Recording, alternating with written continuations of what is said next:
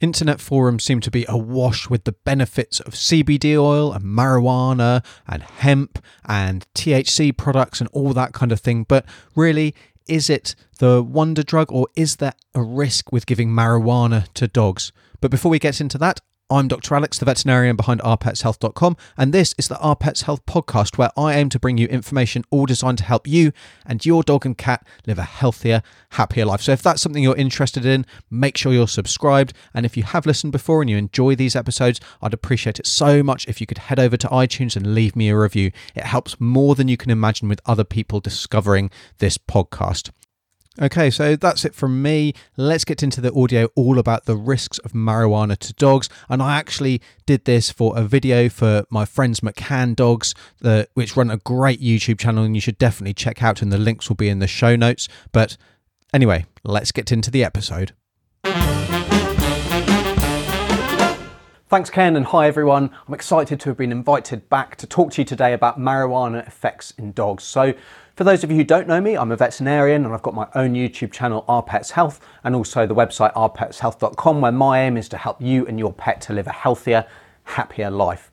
So let's jump into marijuana poisoning in dogs. It's actually something that's not that rare in general, and you won't be surprised to hear that marijuana poisoning it becomes even more common in an area when marijuana goes from being illegal to legal. So CBD oil is all the rage at the moment, and you might know that that comes from marijuana, but is actually felt to be safe. So, just how dangerous is marijuana? How poisonous is it? Do you need to be worried? Well, marijuana contains a lot of different substances, with the most dangerous one being something called THC. And it's actually this THC which is toxic and it has the psychotropic effects acting on the brain that we associate with marijuana. Thankfully, even though it does have toxic effects, it actually does take quite a lot to cause a serious poisoning in dogs. And the risk of poisoning due to smoke inhalation is really tiny, and really all reports of poisoning are due to pets eating marijuana, with 96% of cases being dogs and only 3% being cats. So it still does affect cats the same way, but they just don't eat it as often as dogs do. The minimum lethal dose, which is the amount that can kill a dog, is 3 grams of THC per kilogram body weight. The average marijuana cigarettes contains 150 milligrams, and that means that a 5 kilo or 10 pound dog would need to eat 100 cigarettes for a fatal poisoning to occur. So, this situation is pretty unlikely to cause problems. Don't think though that marijuana can never cause problems though. If a dog gets into a large supply or it consumes something more like concentrated medical grade THC butter that might be used in baked products, then there's definitely a risk of serious poisoning and deaths have been reported and they do occur. As with a lot of poisons and toxins out there that our dogs come across, there is a variation as well in how each individual responds. So a small amount of marijuana may affect one pet a lot more than another. So you really can't be too careful. The marijuana effects on dogs and signs of poisoning are numerous and come about through the drug's effects within the brain as well as the body as a whole. After eating marijuana, the signs of poisoning also can start pretty quickly, so they develop within about 60 minutes. Mild cases of poisoning will be seen as lethargy, a change in the way a dog responds to visual and noise stimulation, behavioural changes, and their gums might become quite red.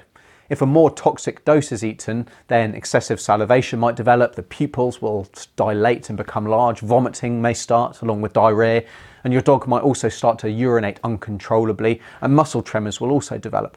And in fact, about 99% of marijuana poisoning cases, um, there are nervous or neurological signs, whereas only about 30% will develop intestinal, so um, vomiting or diarrhea. A higher dose again that might then result in your dog becoming unsteady on their feet, their blood pressure might drop, they might develop hypothermia, the heart can slow, and as with a lot of poisons, it will all eventually lead to seizures, coma, and death. The effects of marijuana on dogs can last for hours and they can even last for days. And that's because the THC is actually partly stored in the body's fat um, and it's then released slowly over a number of days.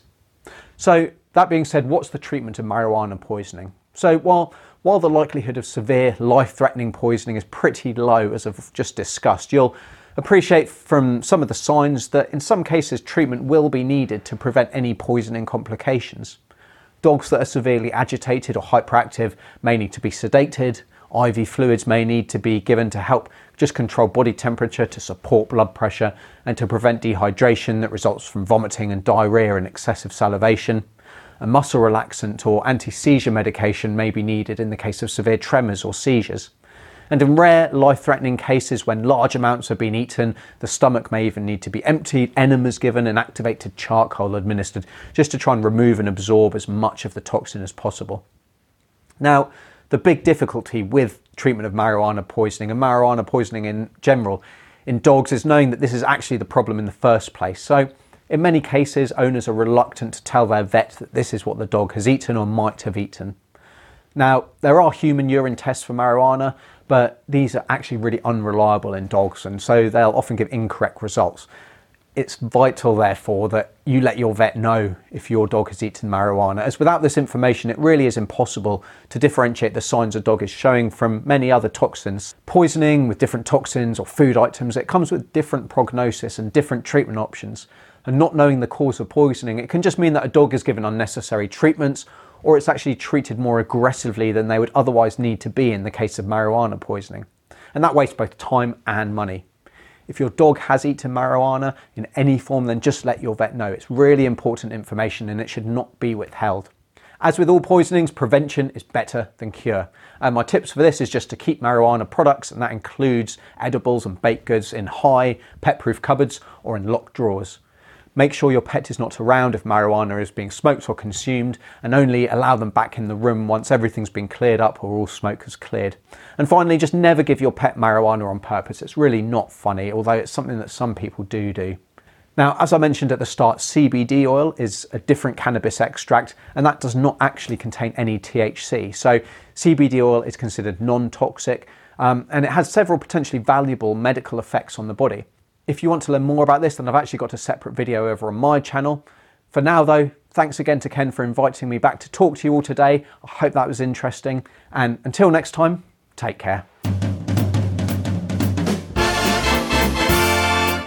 So I hope you found that interesting. If you're also wondering about CBD oil, then check out episode number 99 of the podcast, and I discuss about the potential benefits of CBD oil, what the actual evidence behind those claims are, because again, you'll see so much on the internet that CBD oil will cure absolutely everything. It's maybe not so clear cut, although there are some very exciting developments on the horizon for the future. So definitely check out episode number 99. Remember to hit that subscribe button if you're not already. Leave me a review if you can. I'd appreciate it so much. And until next time, I'm Dr. Alex. This is the Our Pets Health Podcast. Take care.